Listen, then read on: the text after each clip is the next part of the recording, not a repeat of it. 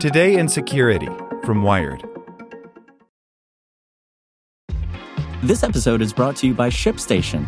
You know, some things take a lot of work, like sending little robots to far off distant planets. And just as that's challenging, so too is running a successful e commerce business, especially when there's so much to do. So I want to introduce you all to ShipStation. Now, I love using ShipStation because of its easy to use dashboard, which makes managing orders and printing labels a breeze and super smooth. Oh, and the customer service is just out of this world. It's exactly what you need to help grow your business. Sign up for your free 60-day trial at shipstation.com slash technews. That's shipstation.com slash technews. This episode is brought to you by Shopify. Forget the frustration of picking commerce platforms when you switch your business to Shopify, the global commerce platform that supercharges your selling wherever you sell. With Shopify, you'll harness the same intuitive features, trusted apps, and powerful analytics used by the world's leading brands. Sign up today for your $1 per month trial period at shopify.com slash tech, all lowercase. That's shopify.com slash tech. How China demands tech firms reveal hackable flaws in their products. Some foreign companies may be complying, potentially offering China's spies hints for hacking their customers.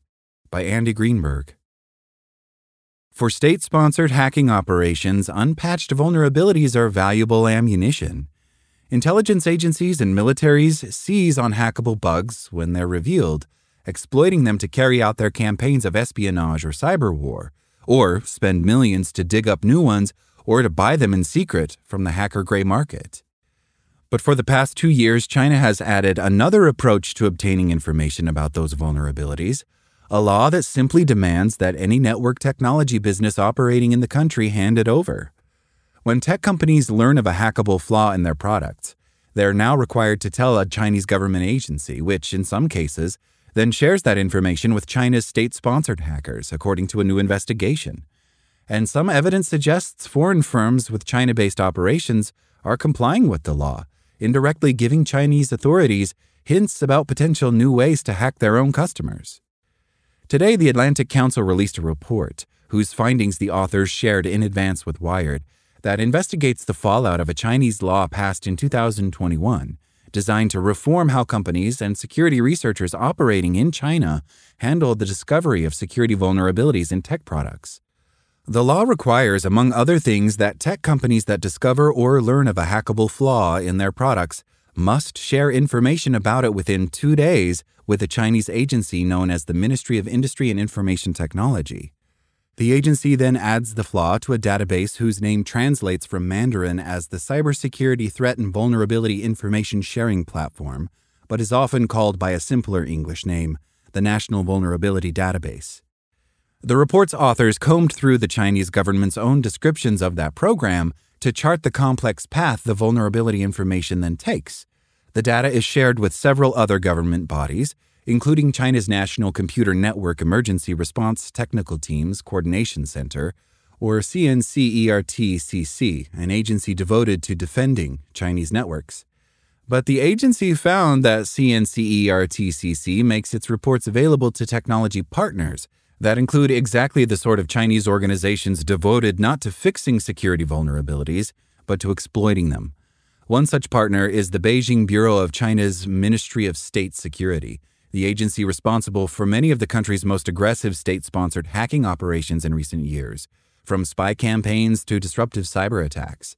And the vulnerability reports are also shared with Shanghai Jiao Tong University and the security firm Beijing TopSec, both of which have a history of lending their cooperation to hacking campaigns carried out by China's People Liberation Army. As soon as the regulations were announced, it was apparent that this was going to become an issue, says Dakota Cary, a researcher at the Atlantic Council's Global China Hub and one of the report's authors. Now we've been able to show that there is real overlap between the people operating this mandated reporting structure who have access to the vulnerabilities reported and the people carrying out offensive hacking operations. Given that patching vulnerabilities in technology products almost always takes far longer than the Chinese law's two day disclosure deadline, the Atlantic Council researchers argued that the law essentially puts any firm with China based operations in an impossible position either leave China or give sensitive descriptions of vulnerabilities in the company's products to a government that may then use that information for offensive hacking. The researchers found, in fact, that some firms appear to be taking that second option. They point to a July 2022 document posted to the account of a research organization within the Ministry of Industry and Information Technologies on the Chinese language social media service WeChat.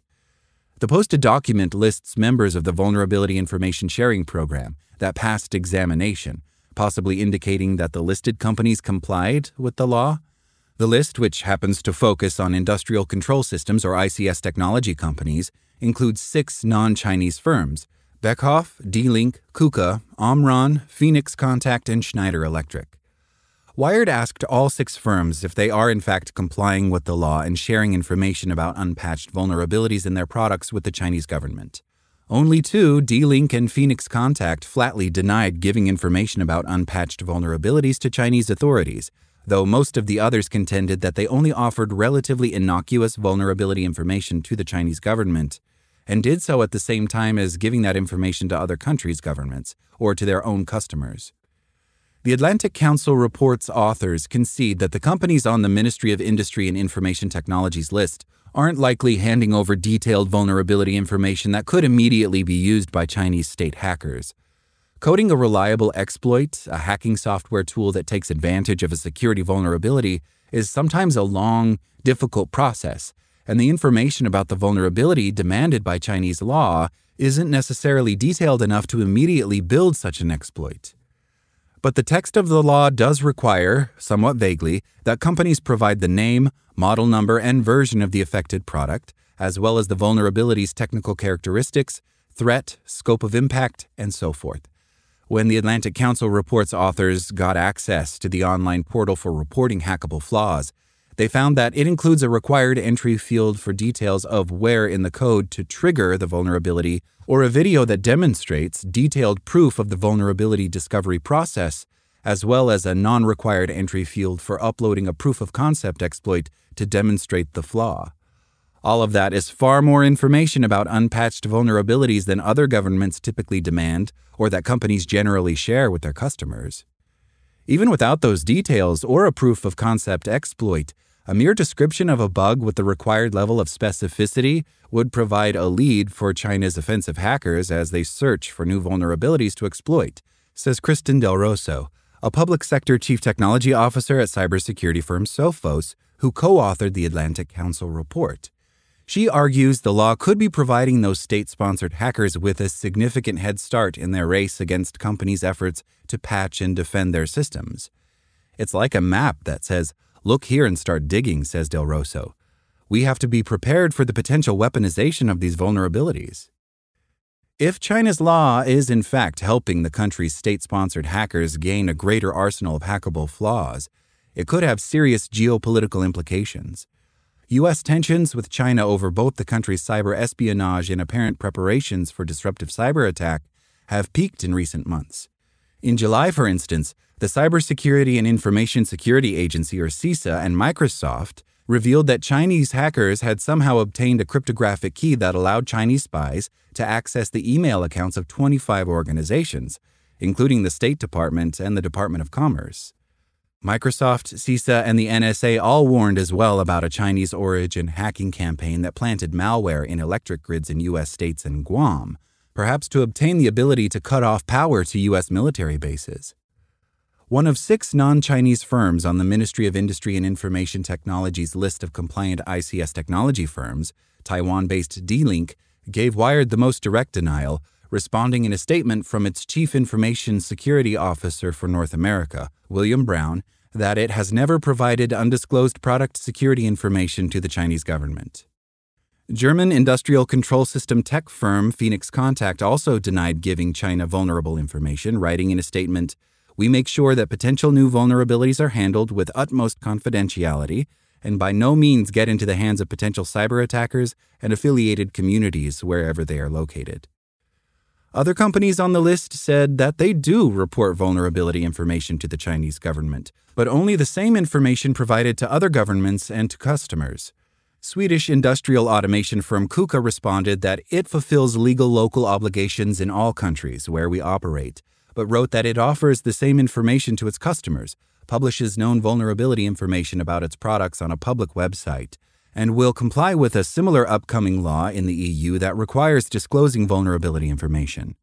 Japanese technology company Omron similarly wrote that it gives vulnerability information to the Chinese government, CISA in the US, and the Japanese Computer Emergency Response Team, as well as publishing information about known vulnerabilities on its website.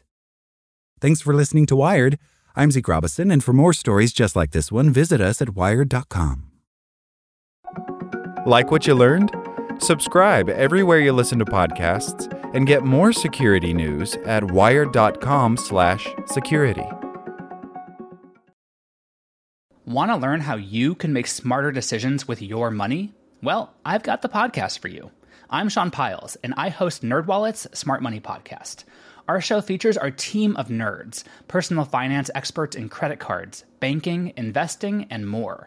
And they'll help you make the most of your money while cutting through the clutter and misinformation in today's world of personal finance.